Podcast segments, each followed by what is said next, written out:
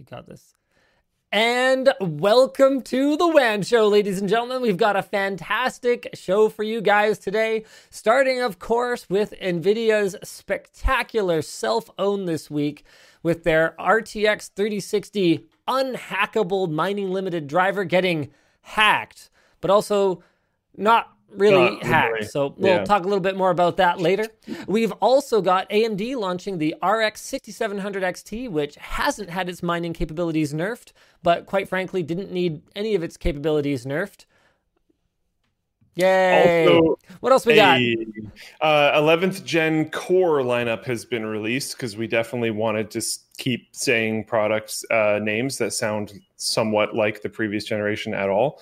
That's very cool. I'm excited to say eleven thousand seven hundred and stuff like that. Um, and also, where did it go? I wanted to... Ah, yes. Google slashes Play Stores. Uh, Play Store fees with a, with a, you know, with a twist, of course. Interesting. We'll Oh, wow. That's actually, that's very interesting. Okay. I, I had not looked at that. So let's roll the intro.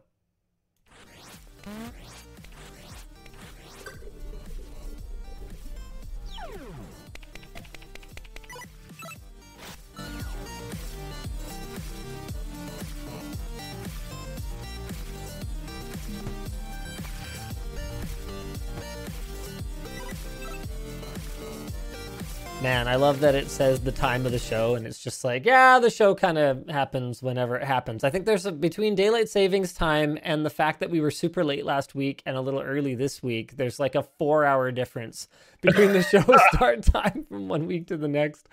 Thank you guys very much for your patience with us. Um, let's jump right into our headline topic, because otherwise people get upset. The unhackable R T X thirty sixty has been hacked. For those of you who haven't been following what's been going on with the R T X thirty sixty, NVIDIA said in the lead up to the release of this card that the driver, firmware, and uh, yeah, I think it's mostly down to the driver and firmware of the card, we're going to have a handshake that we're basically going to make it so that the card would be able to detect if it was mining Ethereum and then throttle its performance in that particular workload until it's stopped and it goes back to gaming or rendering or whatever the case may be.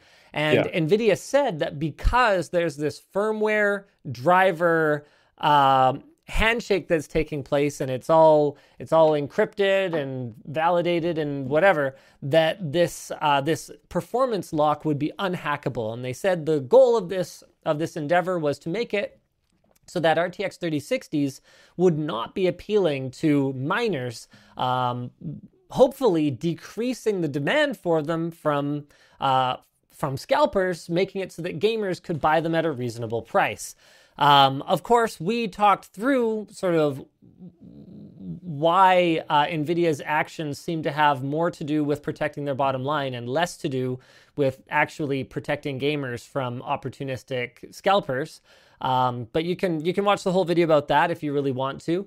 Um, but one of the things we also talked about was that NVIDIA's actions here uh, not only don't really do anything to protect gamers. Um, yeah. We didn't think they were going to do anything to prevent miners from utilizing these cards. And one of the big key steps in defeating NVIDIA's uh, cryptocurrency mining block has already taken place. Now, usually something getting hacked is not as simple as just like, you know, you get into the you get into the mainframe and you get the control alt delete in there. You type really fast and yeah. then suddenly it gives you get the ma- the matrix code coming down. It's not usually the way it works. I mean, you look like a you look at a project like uh, the iPhone. It's it's a never-ending battle because there's always new hardware, there's always new software updates, there's always new workarounds, and it's like this game of cat and mouse. So you look at something that where the hardware doesn't change. Uh, you know, something like a Nintendo console. You know, you go back to the R four cards on the D S, or uh, you look at the the Android. Um, Uh, the Android, uh, I, I don't know what to call it. Yeah, I guess it's probably a hack. The Android hack on the Nintendo Switch. Uh, those are things that yeah. little by little by little by little, uh, what is usually a very dedicated and usually very small community chips away. So, you know, first they need to uh, pass some some key hurdles. They need to get, you know, like root access, for example. They need to break the bootloader. Like they need to kind of get past these hurdles. And then once they do that, it's like, oh, yay, now we've got Android running on it. Uh, because it's just a Tegra chip. So like, obviously it could run on it, but oh wait, you know, NVIDIA, uh, NVIDIA, excuse me, Nintendo has a totally different way of implementing Bluetooth because Nintendo lives on a different planet where Bluetooth wireless in-ear headphones aren't a thing and no one would want to use that or whatever, you know? So, oh, Bluetooth doesn't work and Wi-Fi doesn't work. And you got to kind of chip away at these things little by little. But one of, one of the key One of the key tools in any hacker's toolkit is a, a proof of concept, right? Having it working in some small way uh, so that you can take that solution and then trace the path back to create a better solution. So to be clear, it's not like people can build a mining farm out of thirty sixties right now. In fact, my understanding is you can only mine at full speed on it if you have it connected to an external display and if it is the only thirty sixty in the system. But this is still a major win because once you have it working a That's little... A lot. Yeah, that, that's a lot less uh, of, of things that are limiting you from doing what you want to get out of the way. Exactly. You now have it mining. You have very clear steps forward. Now you need to try to get rid of the monitor limitation and the only thirty sixty limitation, and then you're you're going. Yes, and it also gives you, because, so basically what happened was uh, NVIDIA, um, uh, NVIDIA accidentally uh, released a developer driver that did not have the mining limiter implemented, version four seventy point oh five. It requires a developer account, but anyone can be instantly verified for a developer account and allowed these cards to mine at forty to fifty mega hashes per second instead of twenty to twenty-five. Whew. Um, yeah, so one of the other things... I think this part was already mentioned, but this, yeah. this isn't actually like really good for gamers before you get your hopes up, because you're stuck on that driver. Um, yeah. And game ready drivers are kind of a thing. So big yikes. So one of the other things that having a, a working version to compare to your blocked version does is it allows you to look at how the system behaves differently when it's working versus when it's blocked. So you can try and reverse engineer how the block works. And yeah, one of the things that's, a, like Luke said, is a real bummer about this is that while this does prevent commercial miners from getting the most out of these thirty sixties for now, what it doesn't do is allow individual gamers to recoup some of the cost from their card um, by just mining on the side uh, if they want to get the best performance and the best feature compatibility in the latest games, like with a game-ready driver. Um, As a gamer probably would. One of the other problems that this pre- that this presents for gamers too is that if there's all the if the news keeps coming like this, oh hey, now it's working with a monitor attached, and now it's working with no monitor attached, but you can just have one in the system. Oh, now it's working this way. Miners will continue to grab these cards at every possible opportunity because A, it's already profitable anyway, even with the nerf. And B, if there's hope that the profitability of it could go up, well, then they're obviously going to want to get them while they can because the price of these things is only going to go higher. Now, the upcoming thirty eighty Ti, or the rumored upcoming thirty eighty Ti, is rumored to have a similar mining performance nerf on release, um, but if the feature is implemented in the same way, whatever workaround that now you know, miners have access to, uh, one way, or now they can at least observe, uh, whatever workaround they build for this uh, could potentially be used for new cards as well. So Phoenix Miner developers claim to be working on a kernel level update. This is over a week ago. So even if NVIDIA rolls back the drivers or makes it more difficult to gain access to developer tools, others are still hard at work trying to remove the blocker. And then one of the other key pillars of NVIDIA's um, sort of segmentation of the market between gamers and miners is creating their mining only cards. And my big objections here, a lot of people misunderstood that video. It was kind of shocking. People were like, What are you mad? NVIDIA's trying to make money? They're a yeah. company. They're going to make money. No, I never said that. I'm, I run a company that tries to make money.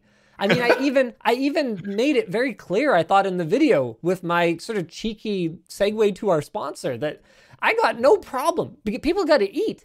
I got to eat. Luke's got to eat. Luke, you got to eat, right? Yep, sometimes. Man's got, man's got to eat, okay? I got no problem with that. The problem is presenting what is a, a, a blatant business move as some kind of magnanimous gift that you're giving to gamers. It's not. So don't pretend it is. If NVIDIA had released mining cards and said, yep, we're releasing mining cards, I'd have said, okay. We'd have talked about it on WAN Show or TechLinked or whatever. I wouldn't have made a whole video about it. I might have been like a little disappointed due to silicon shortage and stuff like that, but sure. wouldn't have been nearly as big of a deal. Yeah, I, I wouldn't have said NVIDIA doesn't care about gamers, because NVIDIA wouldn't have pretended that the move was about caring about gamers. So I might have said, uh, you know, I'm disappointed at the amount of unnecessary e-waste. And to be clear, a, a gaming card is e-waste too, but this is in the video. It's, it's, it's always obvious when someone comments and they haven't actually watched the video. This is in the video. I'm not telling you guys don't buy a graphics card because it's e-waste. I mean, you know, yeah, sure, that might be the environmentally responsible thing to do. But what I'm saying is, you know what, that's bad enough already. Why don't we not make it worse on purpose? So instead of manufacturing cards that have literally no purpose other than to suck up power and then go to a landfill, um, why don't we just put a display, a, a display connection on it, so that at least once it's done its life as a mining card, it can go be a gaming card, or vice versa for that matter. I called on them in that video to just unlock the mining capabilities of it, because the lock, as I said, and as has come to pass, didn't do anything.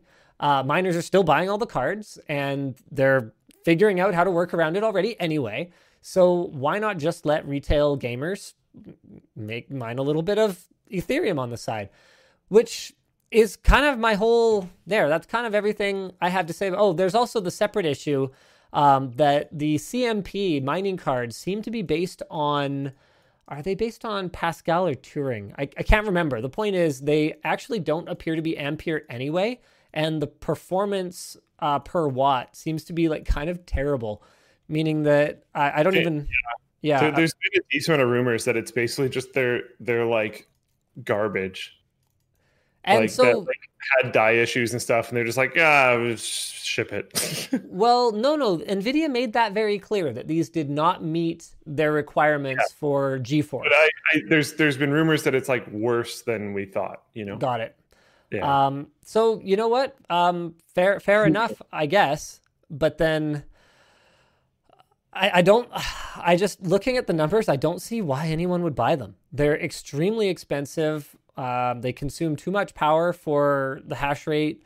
Um, and honestly, I would just rather that instead of creating artificially segmented products, manufacturers just make the best thing they can and then let it be as useful as it can. Like I've talked about these same things, whether it's Intel locking out E C C memory compatibility on their core chips, or whether it's NVIDIA or A M D for that matter, locking out, um, you know, performance capabilities in professional applications on their non-Quadro or non-Fire uh, cards. Like I, it's something I find very frustrating in general. Um, or whether it's Tesla, uh, including rear-heated seats, and then you pay to, you know, allow the electrons to flow. Um, I, I, I just I find it very frustrating, even though I do understand the business cases around building features in that way. Now, particularly something like Quadro or Fire, I find it a little less offensive because there really is significant driver development work. This is so essentially you're not buying hardware at that point. You are buying software. There is significant development work that goes into validating those products for these professional applications. It's the it's the for no apparent reason functionality locks. Um, like, you know, canning the double precision uh, floating point performance of a of a Titan, for example, uh, that is very that can that can be very frustrating. Um, back to back to my point about retail gamers like individual gamers making back some of their money by mining. Uh, there's yeah. been a bit of controversy around our NiceHash sponsorship earlier this week, and I just want to take a bit of time to address that. Um, first of all, there's the people that are upset that I appear to be flip-flopping on the issue of mining. I don't believe I have ever flip-flopped in any way. I mean, we've always been kind of tepid on it. We are we are pro the technology. I, I believe in cryptocurrency, for realsies. Um, I think that some form of blockchain currency could be the answer to a lot of our problems. Uh, I don't think that Bitcoin is necessarily it. There's a lot of problems with a lot of the current cryptocurrency and, for that matter, blockchain technologies. Um, but I, I do fundamentally believe in the concept. Uh, so there's that. I am not a huge fan of large-scale mining operations. I don't think that was ever really what the creators had in mind, was individuals filling entire warehouses with these ASIC miners that serve no purpose other than to, you know, tackle the ever-increasing difficulty of of uh, performing these calculations. Uh, I, I I don't imagine that's what they imagined, because the whole idea behind a decentralized currency is that you don't have these centralized sort of power brokers in the space. I, I thought the idea really was individuals with, you know, a G P U or their C P U or whatever, you know, crunching these numbers on the side, and so that it was like truly very decentralized. But, I, you know, maybe I'm wrong. Maybe that really was what they intended. That was never the way I interpreted it. So I've never really had an objection to individuals mining. In fact, we did a whole series about it in twenty eighteen. Um, I am bothered by it not being possible for individual gamers to get the hardware that they need to enjoy video games, which I love, and I think you guys love, at a fair price. That bothers me. Um, opportunistic uh, opportunistic money-making, yeah, bothers me. Um, to be clear, I don't think it's the same as people who were, um, who were going in and scooping up all the toilet paper or hand sanitizer in the early days of the pandemic. Video game gaming hardware is not... It's not an essential product in the same way that, you know, soap is. Um, but it definitely rubs me the wrong way when people post a, a picture on Instagram of one hundred R T X thirty eighties and they're selling them for three times the retail price. Um, so with all of that said, so some people were upset that I appeared to be flip-flopping on the issue of mining. So that's my stance on it. And I don't think that anything that I said in that video or before that video conflicts with that stance. However, uh, there were also people that were really unhappy with NiceHash's history. So uh, one of NiceHash's founders has a spotty history that, frankly, I was not aware of. Um, sometimes we catch red flags in companies uh, before we work with them. Sometimes the community catches them and we say, okay, you guys don't like this. Let's not do this anymore. Um, thanks for bringing it to our attention. And it looks like that's where we're going with this one. So you guys don't like it. It's done. Um, we did talk to NiceHash about the issue. There's a lot to be clear. There's lots of people at NiceHash who are not that founder. So I'm not... I'm not super into punishing one person for the actions of another, which they have already been, as far as I can tell, actually punished for. Um, but if it's something that you guys aren't comfortable with, especially because this is software that runs in the background on your machine, then one hundred percent, we get it. We read you guys loud and clear. It's done. It's gone. Um, I think that's pretty much all I have to say about that, other than, you know, thank you for thank you for bringing the issue to our attention. I mean, we've we've consulted with you guys before uh, when we when we decided to keep working with P I A after their acquisition. Um, that was something that we we publicly talked to you guys about with V P Ns. That was it was an area where we knew, you know, the the landscape was already covered in mines. Um, whereas this was one where, you know, honestly, we didn't think about it that much. NiceHash, it's like, yeah, they've had some issues in the past that we were aware of, like the hack where a bunch of people lost their coin. They returned all the coin. We thought that was pretty, like, good guy NiceHash. It's a lot better than faking your own death and pretending the coins never existed. Now, you, you might laugh, but uh, that is a that is a thing that people strongly suspect happened. Was that ever confirmed? Oh, no. I'm I'm self laughing because that's where all my coin went. Oh oh, oops. Yeah. All right. Well, sorry about that. Um, anyway. I even had hardware wallets. They showed up that week, and I hadn't moved the stuff into it yet.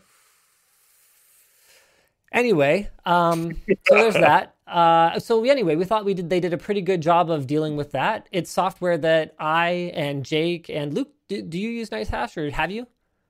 I, I did way in the past. Yeah. It's been a long time, but yeah, it's software we've all used and been happy with. So as as far as you know, our due diligence went, we were like, yeah, it's a, it's a good program. We like it. Um, we have no problem with people mining on the side and making a couple bucks. Uh, I've even got a, a comment yeah. from someone in Floatplane chat here.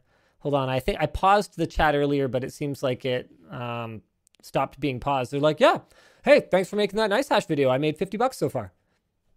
Like, yep. So that's lots of people were, yeah. sorry. I said, that's a lot to make in that time. But I guess like if you're, if you're a household too, like if you have two or more gaming computers, yep. that it can add up really quickly. Yeah. So you know what? There, that that's pretty much it. So yeah, some people were upset, um, not unjustifiably so. Some people weren't upset and actually were like, "Hey, thanks for bringing this to my attention. I had no idea it was this easy." Um, so we're not taking the video down.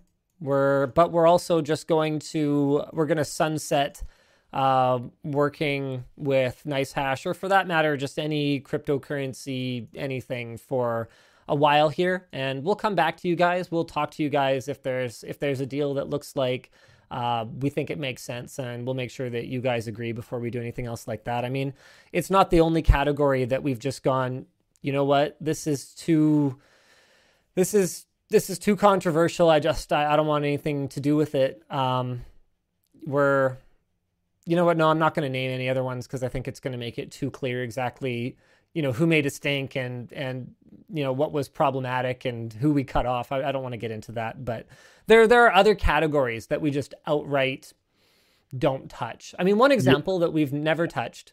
Oh, what's that? I just, I just thought of one. Um, gray market keys are one that we just, we yeah. just avoid altogether. Um, some people work with them. We don't judge them, but it's just something we've never been comfortable with. Um, oh, Fair Ann says, I think one of the big issues on NiceHash was the Phoenix ordeal. Um, yeah, I don't know the full details of what happened between them. It's honestly a little over my head. Uh, more than two minutes of reading was all I was really willing to put into it, because by that point I had already decided we're just, this just isn't worth it. We're not gonna, we're not gonna do this anymore. So I kind of, it's not that I don't care. It's just that Uh, it didn't factor into my decision because it was already made, so I haven't spent a bunch yeah. of time. Um, yeah. I, I do think that spurred a lot of the community backlash. There's been some, definitely some some emotions flying yep. uh, in that space, but but yeah.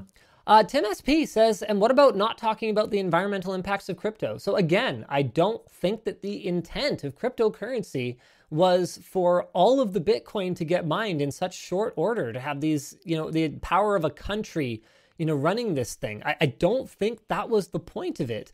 And if it was, if it was actually being used the way it was supposed to be used, I, I don't think it would be as big of a problem. And I specifically said, I specifically said in the video that if you're using electric heat for your house, this is a way that you can make money instead of spending money with your electric heating. It's not that I support, you know, putting your mining rig in an air-conditioned room, you know? Um, I, I don't think that's responsible. I don't want people, yeah. you know, running out and wasting power either. But I also, again, don't think that small scale mining from retail gamers is the fundamental problem here. Um, let me just see if there's anyone else talking. Um, all right. Yeah. Can I segue you? Yeah. Yeah. Hit me. What are we talking about now? Speaking of retail, Ridge Wallet. Oh, are we doing sponsors? Yeah. Let's do it. Uh, yeah. But, uh, uh, oh, crud. Uh, is this, is this the Ridge Wallet spot? Uh, it doesn't the doc even have the shows, link. The doc shows three different, uh, okay. Interesting. Ridge Wallet, yeah. ridge dot com slash W A N. Yeah. Okay. Oh, eighth anniversary. Wait, Ridge Wallet's doing an eighth anniversary offer. Ridge Wallet helps you carry less. They use two metal plates that are bound by a strong elastic band to keep your cards tightly together, but still easily accessible. And they're celebrating their eighth anniversary of their successful funding and the launch of ridge wallet dot com by giving fifteen percent, at least fifteen percent off site-wide at the link down below. The Ridge was launched on Kickstarter by a father-son team, Daniel and Paul Kane, and since their launch, they've sold, they've sold over a million wallets. Damn, Daniel. That's a lot. And Paul. That's a lot of wallets. Get it? Because that's their names. It, does, it doesn't matter. Uh, they offer lots of new materials, dozens of colors. Uh, they've got a nicer logo now. They've come a long way, and they're offering fifteen percent off site-wide. They got a lot more than just wallets, so go check them out. They got like battery banks and all kinds of cool stuff. The show is also brought to you by Remote H Q. It's a work-from-home culture for most offices now, and Remote H Q is going to help you out with that because it can be a bit of a pain to collaborate with your team, even if you do save the time commuting to and from the office. It integrates apps such as Chrome, Google Drive, YouTube, and Microsoft Office into one meeting platform, allowing members of your meeting to interact and make changes on the same screen. With Remote H Q, you can seamlessly take control when you need to, then give it back, and it's browser-based, so you don't need to download anything to use it. Remote H Q lets you work together as though you're in the same room, and you don't have to take my word for it. Try it out for free for three months at remote h q dot com slash W A N show, and just make sure that you use code W A N so you get that three months for free. And speaking of controversial sponsors, private internet access. Private internet access, man, the number of people that think we are sponsored by other V P Ns and are like, oh, oh, Linus, this is sponsorship from this V P N that we've never actually worked with. And the number of people that are upset about sort of misleading V P N marketing, it, it, it's crazy because with P I A, A, no, we don't work with other V P Ns. We have in the past. Our total V P N history, you know? You know, like when you meet someone and you're like, all right, how many? Okay. My V P N history is okay. What we got? Hotspot Shield, TunnelBear. Notches on the belt. Sorry. Got a few notches on the belt. Yeah, not that many though. Not, not a huge amount. I mean, know. Wasn't that it? Hotspot Shield and TunnelBear. Those are the only ones I remember. I think personally. So. Yeah. Then P I A. Okay. So P I A, those are the only V P Ns we've ever worked with, and P I A is the only one we've been working with for years now, and their marketing is literally only whatever we tell you guys. That's it. We don't tell you that P I A does anything it doesn't do, and we don't tell you it doesn't do anything it does. Okay, the point is, adding a V P N masks your I P and encrypts traffic to and from your devices. That's it. It's not a magic bullet to make it so that you are an invisible ghost on the internet or anything like that. It's just one of the tools that should be part of any privacy uh, privacy enthusiast's toolkit. It has reliable service with no bandwidth caps. So if you're a filthy pirate, then uh, uh, P I A is not going to be like, hey, you, you used too much bandwidth this month doing whatever it is that you were doing. They have configurable encryption and an internet kill switch to keep you in control of your connection. And when combined with private browsing, P I A can even make websites think you are in a different country. They allow up to ten devices at once with clients for Windows, macOS, Android, iOS, and Linux. And I would never advocate for family sharing with a plan. Netflix gets real upset about family sharing. I would never advocate for that, but um, P I A allows you to connect up to ten devices at once with clients for Windows, macOS, Android, iOS, and Linux. And they recently launched a dedicated I P option that has absolutely zero connection to your account or to who you are. Not even P I A knows the I P address belongs to you while you have a smoother experience with the same privacy and security. Because when you're on a V P N, sometimes like every site you go to is going to be like, Cloudflare is checking your thing for five seconds. So if you just have one I P, it means when you go back to that site the next time, it's, it's chill. They already have over twenty-four thousand servers in seventy-seven countries, and you can try them risk-free with their thirty-day money-back guarantee at L M G dot G G slash P I A W A N. So no misleading marketing, ladies and gentlemen, and no, we don't work with any other V P Ns, just P I A. P I A, please don't have any big controversies. Thank you very much. That'd be great. Yeah, if you guys could just stay chill and awesome, and we could just work with you forever, then that'd be awesome. Because honestly, I feel like if we had to go through the whole V P N breakup thing again, I might just be like, Luke, I got some bad news. You're making a V P N. floatplane V P N dot com. Only Canada. Yeah. That's the only servers we have. Leave it alone. Um, so someone is asking, uh, is it five or ten devices? I, I someone else responded, it was five. It is now ten. Does yeah. that sound correct? Yeah. Yeah. Okay. Yeah. Uh, sometimes we probably still say five because some of our, all the channels have different copy and some of them get updated more often than others. So if you've heard conflicting information from us, it's, it's ten. So there you go. Oh, geez. A J just said, nice, I'm in. No, no. So we've looked into it enough to know that it's more complicated than it seems. Um, yeah. And I don't, I don't, I honestly, I'm so happy to just work with P I A and have them pay us for sponsorship and let them deal with that liability, because I don't feel like, you know, going up against some government that wants me to hand over records or whatever. I don't need that in my life. I just, yeah, that doesn't sound great at all. I just don't. I don't want it. All right. Sucks. Do you want to talk about what? The thing? Which thing? The thing I'm disappointed about? Yeah. I can. I um, did. I don't know. I'm not trying yeah, to. Yeah, no, it's I fine. Think, I'll talk I about think it, it would be interesting. Yeah, but I'm not going to give too many details, but basically we had uh, an opportunity to get a new headquarters for Linus Media Group. Um, there's probably some people internally, this will be the first they're hearing about the outcome, because there were kind of rumors swirling. We had talked to some of the management about it, but not everyone. But L M G, Creator Warehouse, uh, Floatplane would have all been able to be consolidated because it was like an absolutely gorgeous and very large site. And unfortunately, we ran into some issues with the, I don't want to bore you guys with all the details, but something, something, the area needed uh, city services brought into it in order to be developed. And the existing developer that's doing like a nearby development would have to get all of their development costs reimbursed by latecomers before we would get anything. And it looks like, um, it looks like because of that, it, the, the numbers are just... They're bad. They're real bad. Um, it was going to cost somewhere in the neighborhood of double what the price of the land was to get the land in a state where it could actually be built on, and would probably take anywhere from eight to ten years before we actually walk through the front door of our new headquarters.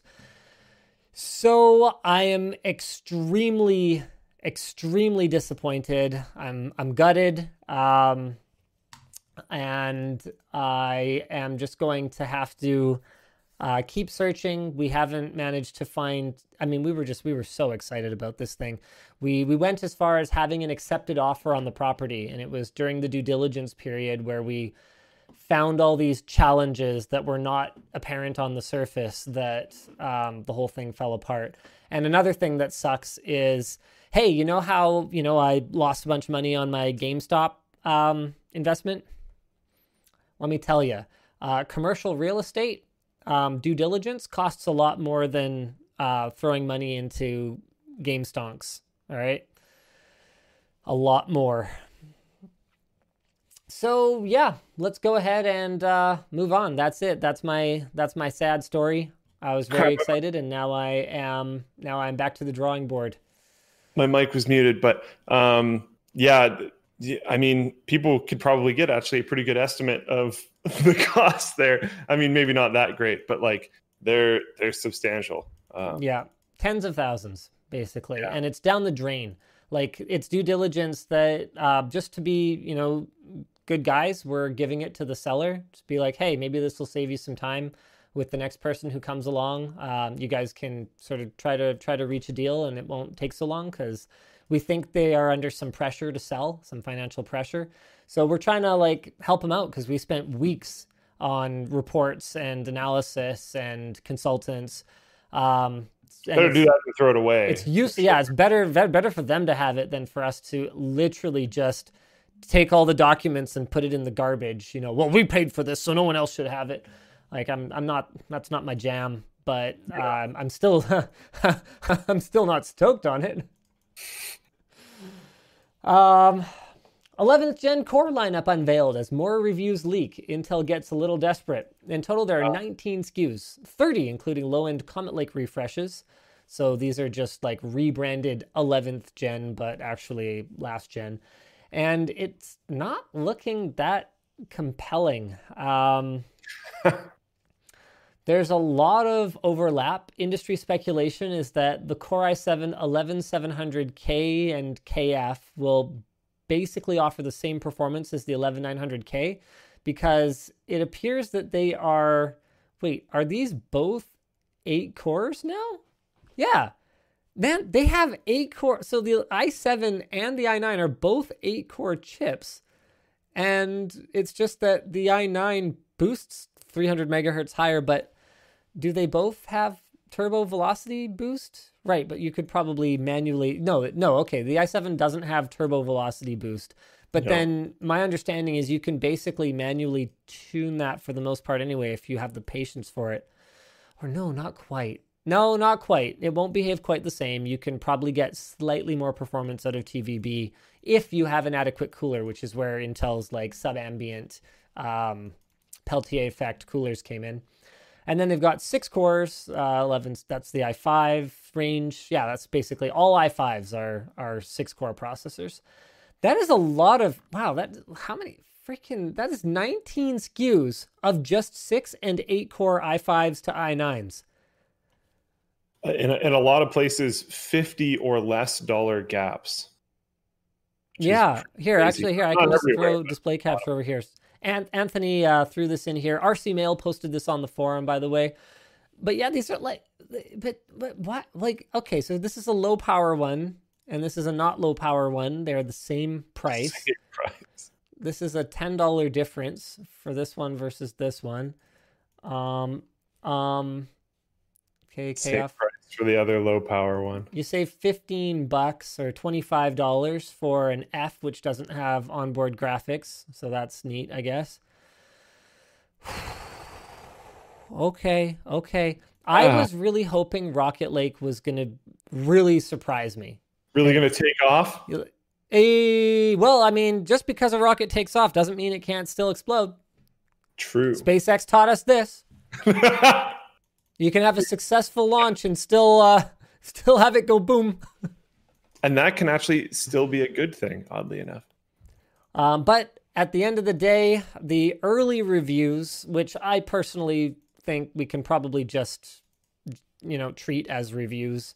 Uh, you know, if we were talking about engineering sample silicon, early silicon, sure, fine. But these are retail chips. Like, let's get real.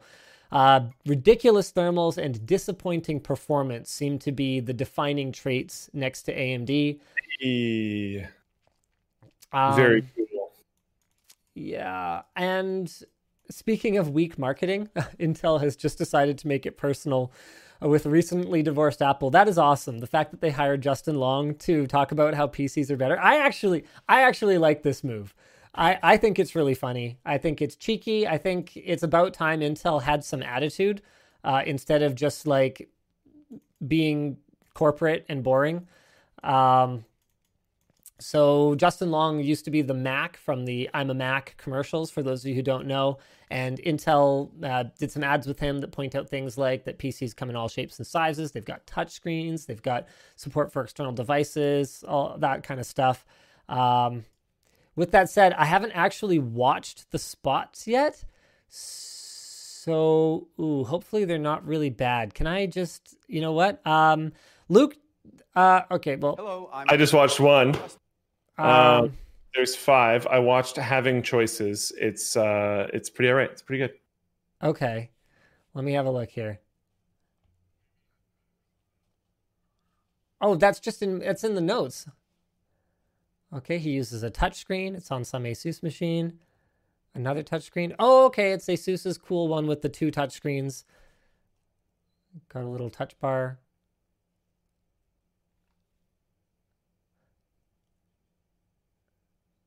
Okay, you know what? They're they're not bad. They're actually not bad. I think they're fine. Uh, yeah, I, I'm I'm down. I'm down. I'm into it. I think they're funny. Um, I mean, realistically, Rocket Lake is going to be successful enough for Intel just because A M D can't make enough chips, but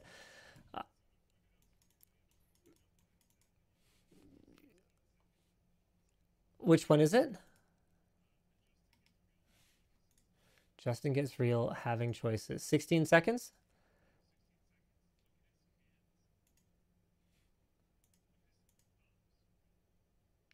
Oh. Wait, what? Why? Why wouldn't they just have the laptop actually there? I guess doing a screen replace will actually give you a cleaner look sometimes. Um, so, oh, wait, shoot. Uh, there we go. Uh, sorry about that. Yeah, Luke said we need to go to sixteen seconds and look at his hands.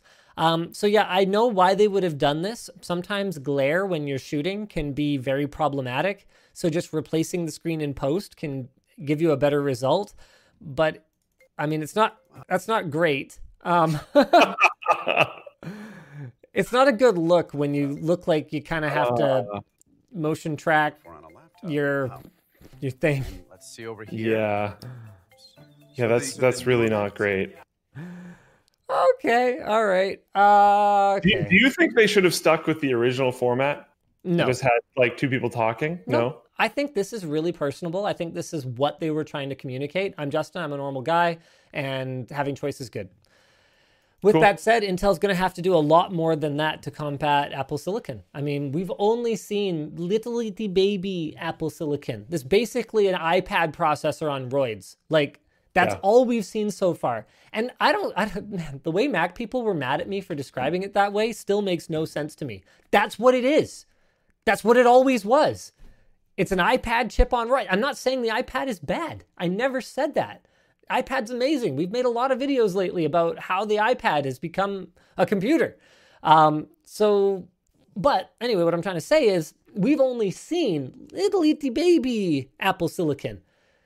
They still have like, you know, big Apple Silicon coming. And if it's anywhere near as good as, you know, baby Apple Silicon, then Intel has quite the fight on their hands. All right, what what else we got, Luke?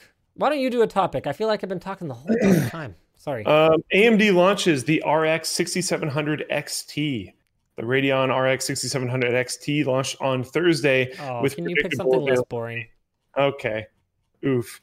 They launched uh, the sixty-seven hundred X T. It was not as good as we hoped. There. I. It yeah. was fine. Yep. I'm kind of surprised you hoped for more. Um, well, I don't even really think they alluded to being able to promise for more, to be completely honest. But, but anyways, we can we can move on. Google slashes Play Store fees with a twist, and this is actually kind of interesting. We've been talking about this for a while, mostly on the Apple side of things. Um, but this is this is some some interesting kind of steps in the right direction. Yeah. Google has announced that starting July first, twenty twenty-one, the service fee Google Play receives is being reduced by half, from thirty percent. To fifteen percent. fifteen percent is much closer to in line with a lot of other competing services for the first one million U S dollars of revenue for every developer. Now, this is still terrifying, to be completely clear. Yeah. Because if your app takes off at some point and you do have high overhead, losing fifteen percent, um, I was going to say randomly, but not randomly, right when you cross that line, losing fifteen percent could be horrifying, but it's definitely a step in the right direction. Uh, this comes on the heels of a similar cut by Apple, spurred by the ongoing Epic Games legal saga. Google says, we believe this is a fair approach that aligns with Google's broader mission to help all developers succeed. Yeah, very cool. You're just going to have to make sure that as a developer, you are ready to stomach that fifteen percent loss once you get there. Uh, so you're going to have to be pay. You're going to have to pay a lot of attention to your, your income through the Play Store and, and what that's going to mean for you moving forward. Um, and I'm sure it will be communicated quite openly, um, but I hope that not just people that read like The Verge are going to know about this. Um, I'm sure they will, but yeah. Uh, the most notable difference between Google and Apple's approach is that Google is giving fifteen percent to every developer every year for the first million dollars. That's also a very interesting thing, wow. um, because I have been talking about how it is a big hit, but it's not a big hit that's going to just like immediately crush your company the second you get over that dollar value. That's a really it's, cool big difference. It's kind of like how income tax works, where your first, no matter who you are, your first twenty thousand is at a very, very low tax rate, and then it scales up from there, but it doesn't yeah. increase your taxes on the the first. It makes astronomically more sense to me, because we, we talked about the Apple approach, and I, I pushed forward a lot of what I just said, of like, you need to be wary of this, whatever. But with the Google one, you need to be wary of it. But if you push the line, the doors of your store don't immediately close if you can't stomach that percentage. Yeah. Because you're still making that percentage on the first million. And if you make fifty grand over the million, you're only paying an additional fifty percent on that. Yeah. Or fifteen, I might have just fifteen, said fifty. Yeah. fifteen. Um, which it that's just that, yeah, makes way more sense to me. I think it's very cool. Google notes that about three percent of Android developers actually charge for either downloading their apps or for digital in-app purchases to begin with, and only one percent of those developers make more than a million uh, on that threshold. That, that is true. There is also a lot of developers on the App Store, which are like, would have been me in high school if I was in high school right now, just like posting random stuff. Um, so those numbers are definitely inflated a bit, but it is, I mean, there isn't all that many companies that are going to run a million dollars of revenue through one of the various ways to acquire their product. So yeah, I mean, it's, it's, it's very true. I, I just, I think this is very cool. I mean, I would prefer if it was just fifteen percent always, but the way it's doing it, sorry, you're a little biased.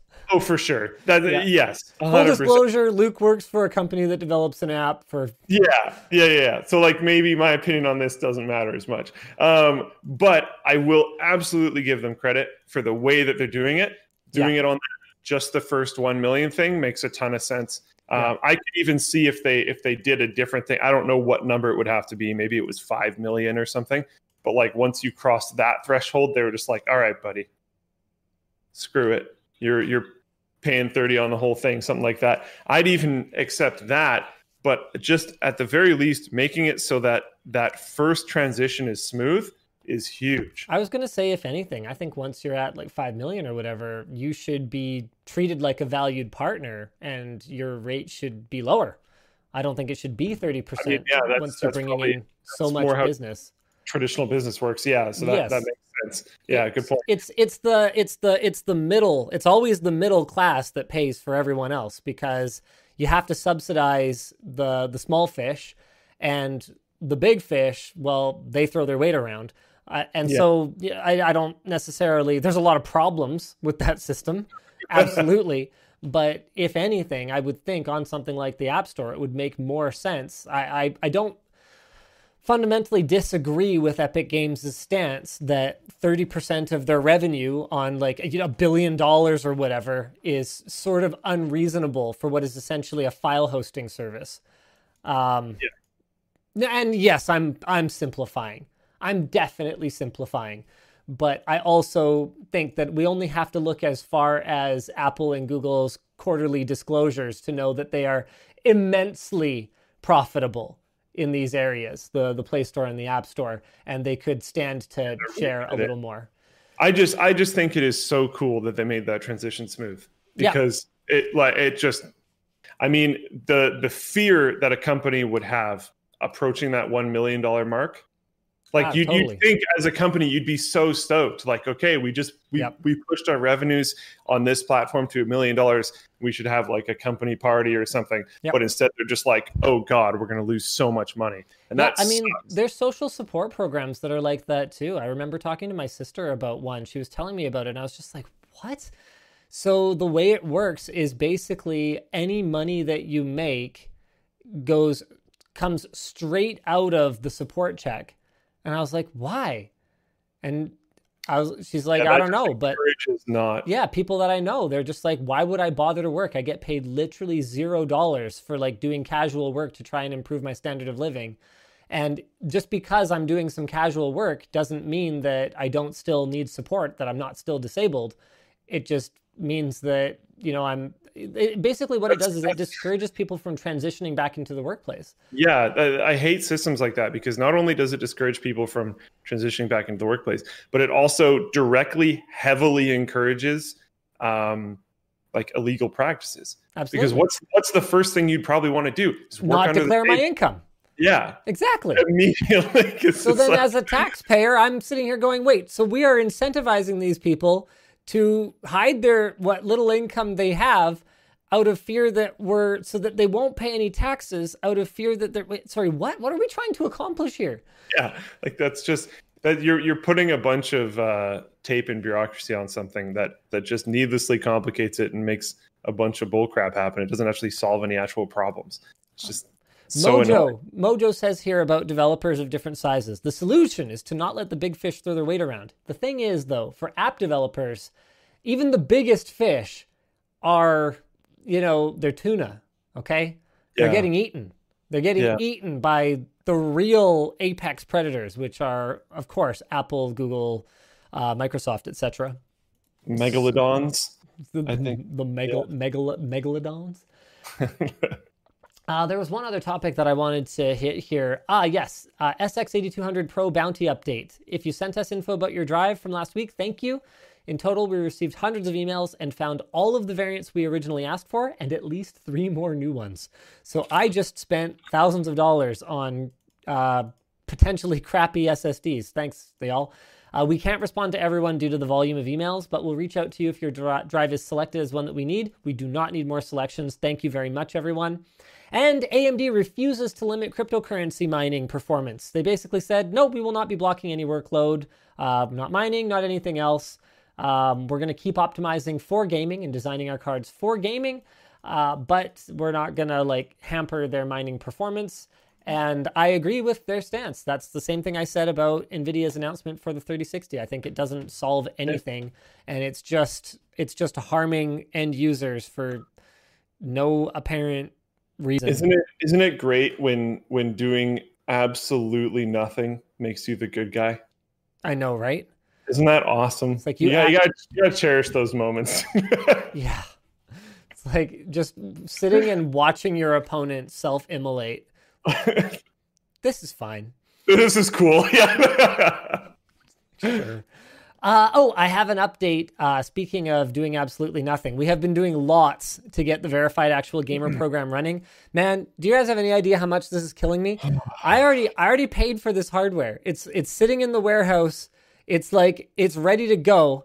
But we ran into some challenges. There was a bit of a communication snafu, something, something, tariff, something, something, draft orders, something, something. The system we spend a bunch of time building doesn't work. So uh, Yuki, bless him, the rest of the Floatplane team, Luke, you two, um, have been working like crazy to get it working. Because the last thing we want to do is have even a single card go into the hands of someone who is not a verified actual gamer. We'd rather be late yeah. than to do it wrong. So we're going to... I should never have said we were going to launch it last week. Um, I shouldn't have said we were going to launch it this week. I'm just not going to say anything. It will go live when it goes live. And if you guys are watching the videos and paying close attention, and if you are in an actual gamer and you can verify it, then you will have a chance to get one of these cards. Again, the partners we're working with so far are Asus, M S I, and A M D. They have all been extremely generous and very supportive of the program. Um, and they were just like, yeah, this is a really cool concept, and you guys will get all the details when that video drops, which will hopefully be sooner rather than later. Someone, so a, a bunch of people in the chat said, why don't you just not sell them to Americans? That would have made this wildly more simple, but is also kind of against the whole... idea of it. Yes. So so we're we're gonna get it done. It's gonna be okay. We'll get her done. Yes, the tariffs well, were one of the Yuki's most complicated. Get it done. The tariffs were one of the most complicated things because A, there's getting the mechanisms working correctly, and B, there's getting the communication right. Um, I don't want to call Americans spoiled, but I will say that from my experience dealing with Americans, they have a lot less experience dealing with things like import duties. They just sort of fundamentally don't really understand why hardware is more expensive in Brazil, say, for example, or, you know, why the price tag goes up at the till. Um, in Canada, we're a lot more used to dealing with it because we live in a very Amero-centric kind of culture, but we're not American. We're sort of third-party observers. So for example, when a new product launches, unless it's a really major brand like Apple, it is very normal for it to have a price in U S dollars and then a price in Canadian dollars, and that price in U S dollars is fixed. And then to have a price in Canadian dollars that actually just floats based on the U S to Canadian exchange rate. So we're used to, we've seen it before, a graphics card that goes up ten percent in price because the Canadian dollar plummets in two thousand eight, for example. So it's just sort of a fact of life. Or bananas. You know, the price of bananas will just fluctuate wildly week to week, whereas I think a lot of Americans enjoy being in such a large market that they are sort of the, well, it's the U S D, right? Like they are the, the price or the sort of uh, go-to-market strategy against which everyone else is sort of pegged and floats around. So uh, enjoy it, you guys. Um, but it would also means that sometimes things happen, like your administration puts tariffs on products from another country, say, for example, China. And when that happens, there is no point taking it out on manufacturers or retailers. It is what it is. And it's not as simple as building graphics cards in America. Sorry. Like the entire supply chain, you know, even just getting the capacitors that would go on the boards would have to be retooled. This is a, this is a half a decade operation, not something that can just be, you know, turned on when someone slaps an input, import tariff on something. So, you know, I, we, the last thing we wanted to do was not communicate it properly.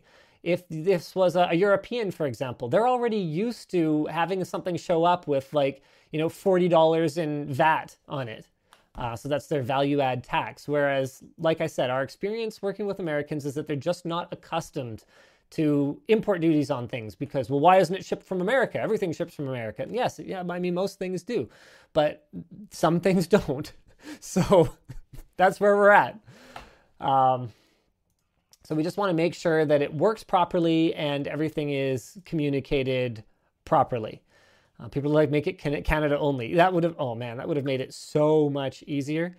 That's another thing too, is that we've, our experience dealing with American consumers is that part of not really understanding why this experience is different from everything they've experienced before is being angry about it. And we're not looking to make our community angry. We are looking to put cards in the hands of gamers. That's, that's the whole goal. Uh, there is, let me tell you guys, there is not enough money in this for me for it to be worth making our community angry over at all. If this is not net helpful and people aren't into it, I don't even care. I, I, I will send, I will send the remaining products back to the distributors and we just, we will discontinue the program. So if you don't get one and you're mad, keep your fucking mouth shut, because you are going, if you complain, you're going to ruin it for someone who might have gotten one of the next ones. Could be you. We are doing our absolute best. No, there are not enough cards. No, there are not enough C P Us. Not everyone will get one. But what we are doing is we are making sure that whoever does get one is a verified actual gamer. That's it. And to to to add a little asterisk on that, yeah, we can't necessarily guarantee that they're not going to flip it. No, we can't. But we can guarantee that they'll be a gamer. So for better or for worse, they're one of our own who turned to the dark side. Yeah, we can't guarantee that they're not going to flip it. We can't guarantee that they're not going to just let it sit in mine all the time. But we're doing our doing our darndest to make sure that they got to be one of us, one of us, as much as possible. Tyrick says, I love how some of us Americans get triggered when we don't get what we want and someone explains why. I... Uh, yeah. All right. Anyway, uh, let's go ahead and go through some super chats. It's been a, it's been a good chat. I don't know. It's always tough because I'm like, I'm not, I'm not saying that, um, like it's not, it's not a bad thing. It's not like Americans are bad or mean or whatever. They, it's just not something they're used to. I've just spent my whole life knowing that prices for things go up and down, and I might pay an extra arbitrary fifty bucks of import duties on an order of something that I want because it probably ships from the States. Like it's just, it's a fact yeah. of my life that I'm just used to. I've gone through all the stages of grief already. Whereas you guys are, you guys are just getting started. You know what I'm saying? You got to start with some denial, you get some anger up in there. Something uh, that constantly blows my mind while you're looking up a super chat here, yeah, is uh, just because if you look at like a population chart of Canada, yeah, we basically all live on the border. Oh, like, yeah. Yeah. We, we basically all border the U S, and that's obviously not true for Americans. No. Um, so this totally makes sense, but it also blows my mind because essentially every Canadian you talk to has a passport, currently valid passport. Yes. I know that's so very, yeah. very few people that don't have a currently valid passport. Yeah. Um, I think the majority of Americans that I know don't have a currently valid passport. Yeah, and I, every single time it comes up, I'm just like, why not? What? Yeah, we, like, we invited how? someone to L T X one of the years, and they were like, um, oh, man, I don't know. I'm going to have to, like, get a passport. And I was like, excuse me, what the Yeah, like, and, wait, and what? I was like, oh, you just need to get it renewed? And they're like, no, I need to get a passport. And I was like,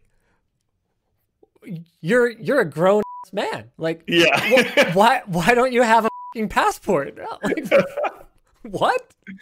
So it's oh just, there are some little cultural differences. And the answer was as simple as, well, why would I ever have needed to leave America? And I'm like, oh, I, I don't know. I, I guess. I, uh, uh, uh, um, Winnie says, uh, finally got to watch you live. Greetings from Romania. Scrapyard Wars, L M G versus D I Y Perks. When? I mean, not anytime soon, but with travel restrictions and all that. But I would be totally, totally down. You guys got to do something with him at some point. We got we got really close years back, but... I'd I'd love to see a, a perks uh, a D I Y perks collab. He's super cool. Yeah. Um, Timothy says you guys should He's buy really the whole awesome. building you're in and lease out the parts you don't use. Okay, cool idea, good idea, solid investment advice. Investing in commercial real estate is an A plus A plus game plan, especially here in the Lower Mainland where there is not nearly enough industrial land. Um, sort of to throw a little bit of water on that fire that you got burning over there. Uh, right now, it's about uh, half a million dollars per thousand square feet. Okay. So, um, you know, that's real expensive. That's real costly. Um, real, it's real pricey. Um, actually, it's probably closer to a dollar or three hundred fifty dollars a square foot to buy right now. Industrial, industrial uh, uh, space. Uh, so yeah, sure. You know, like if I wanted to spend millions of dollars to get them back slowly over the next twenty years, then yes, I could do that. Or, or, or I could spend it all on water bottles and mouse pads.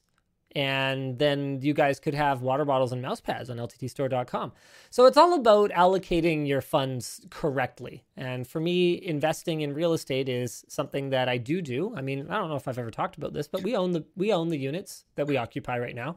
So that's uh, five units of the building that we're in. Each is about two thousand square feet plate. Um, and we've built some mezzanine above it and stuff like that. So I'm definitely down when it comes to investing in commercial real estate. But it's also, you know, if Linus Media Group made a million dollars, let's say, it would be far more wise for me to take that million dollars and hire more engineers or a social media coordinator or uh, better equipment for the shop, make better content for you guys, uh, invest it back in the business rather than investing it in a box that I then lease out to somebody. Because that's not the business I'm in, leasing property. I'm in the business of making making content. Um, Frosty, Linus, you inspire me daily. Keep being you. Hey, thanks, Frosty. You keep being you. Um, Ilya says, hey, Linus, hope you'll put your vacation to good use. You've become unprecedentedly annoying for the last month or so. Unprecedentedly annoying? No, no, no, no. Let me tell you. I have been very annoying in my life. Luke, Luke. Did he give you money to say you were annoying? Yeah, one hundred rubles. I don't know how much money that is. You need to be more annoying. I guess so. Oh, okay. I mean, I think I can do that. Hold on. Let me work on this. All right. I'm going to go ahead, go ahead, and and our super chats here. Scott Briggs says, love the channel. Keep up the good work. Good work. Thanks, Scott. Thanks, Scott. Hold on. Hold on. I think we can make this more annoying. William Hendricks says, all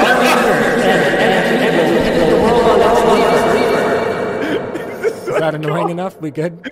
Oh my um, goodness. Cyrus Zur says, wouldn't tell you your business if it saves the opportunity if utility issues Could monetize vids on D I Y. Oh yeah, the oh man, the D I Y uh, septic incinerator, et cetera, et cetera, et cetera. Yeah, heck yeah, we were super down to do like a really cool, like um, self-sufficient, uh, eco, like green build out. Um, that was not in the vision. We would not have gotten a development permit for it. So that's ultimately one of the things that canned the deal. Uh, really good idea. Definitely share your vision. We just couldn't make it work. Um, Jacob asks, any plans to include some sort of code compilation benchmark in your toolkit? Yeah, that's something that we should probably do. Um, I'll fire that over to Anthony right now. Uh, let's make sure code compilation That'd be interesting, in yeah. upcoming C P U reviews. Because I think, uh, don't we do a Firefox compile? Actually, I think we do. Never mind, I'm not going to send him that. I'm pretty sure we actually do that already. Oh, see you later. Uh, Floatplane chat has been asking about two different things. One of them I'm sure there isn't an answer on, and the other one I'm ninety-nine percent sure there isn't an answer on. Um, Dell update? Uh, Dell update. I have not heard anything, so, yeah, I, I, so. I can't force it, unfortunately. So that one was the one that I was totally sure. Uh, the other one is shoe dryer. Uh, shoe dryer, yes, progress. Um, oh, yeah, yeah. Wow. Uh, Kyle's working on it. It these kinds of things take time. Anything with molding, uh, anything with electronics design, we want it to be extremely safe. The idea now is that it would also serve as a battery bank. Um, and what else did we kind of? So oh, I forget what exactly. I forget where exactly we're at on it, but it is absolutely still being developed. Yes. And it is still something that I that I need, because it would be great for more than just like sports shoes. Even just throwing it in like your hockey bag, just having a little bit of air circulation. We've already done the pre-validation of the concept, and it's it's way better, way better. Even in a closed bag, just having the air moving around is infinitely better. So yeah. it, it's it's definitely, even as a tiny fan, makes like a many, many, many hour difference to how quickly it dries out. So we we will do it. It's just a matter of time. Yeah. Um, if you're searching for a super chat while you're searching, they're also asking for an update on mouse pads, desk pads. Uh, desk pads will come when they come, and it should be soon. But kind of like Verified Actual Gamer program, theoretically, I'll tell you guys this: mouse pads are like the time away that they are should be measured in weeks, not months. But we've run into so many production and shipping delays that I, I just don't want to, I don't want to say anything until they're in the warehouse and Patrick and the crew are ready to like, ready to go, ready to just do it, ship them out. I just, I just don't want to say anything, because what's the point? Yeah. Uh, Lenny says, European here, excuse my terrible English. I'm German. Your English is great. Great punctuation and everything. Love your content, and your build, beard looks really nice. Hey, thanks. Oh, you have an invader.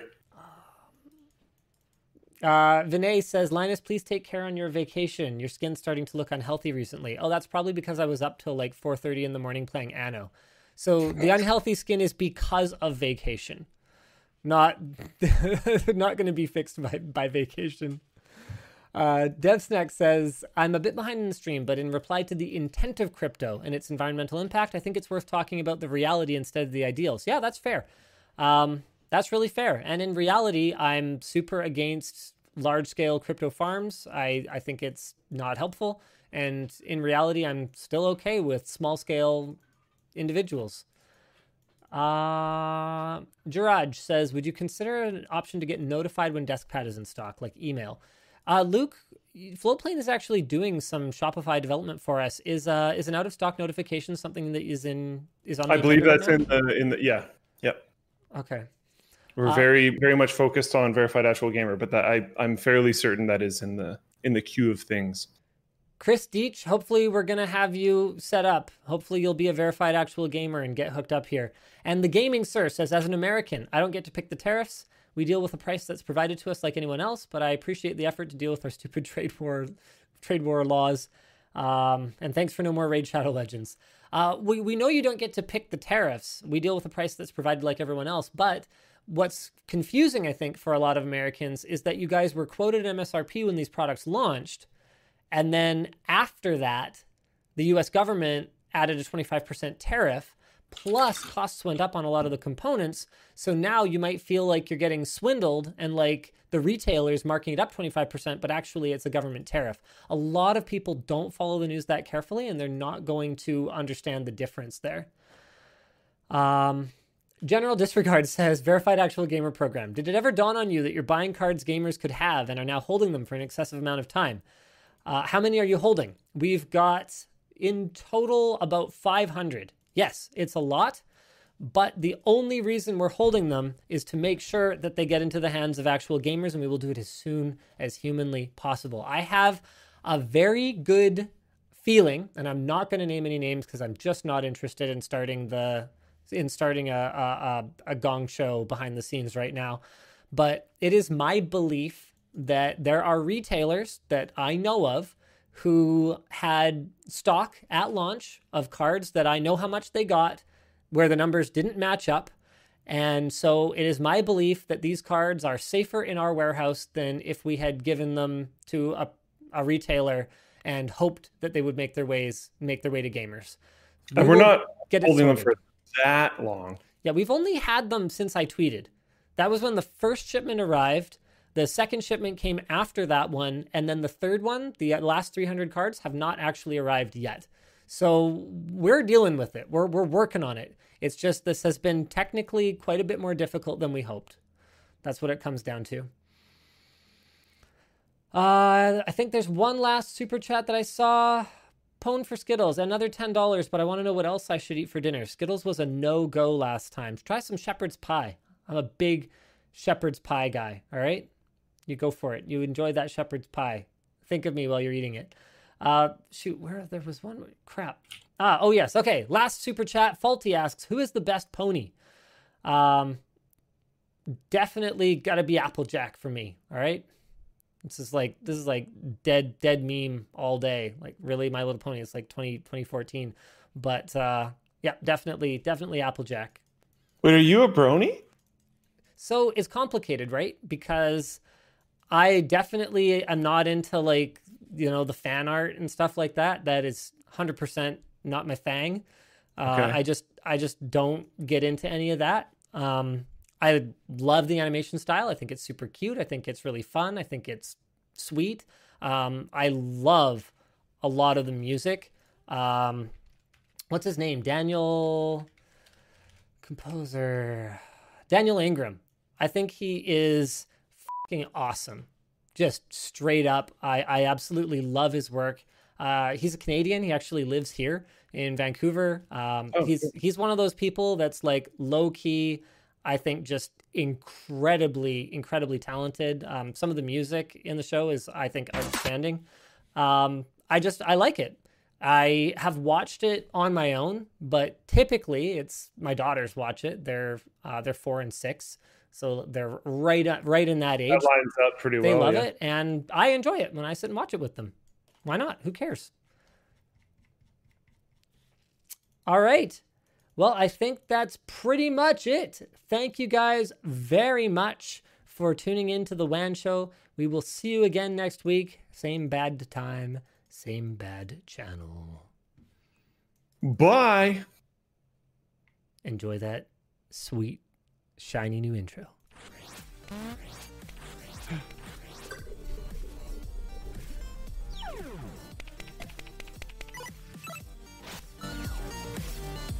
Someone asked Anno.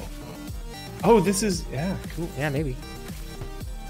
Oh wait, that's me. I love these things, man.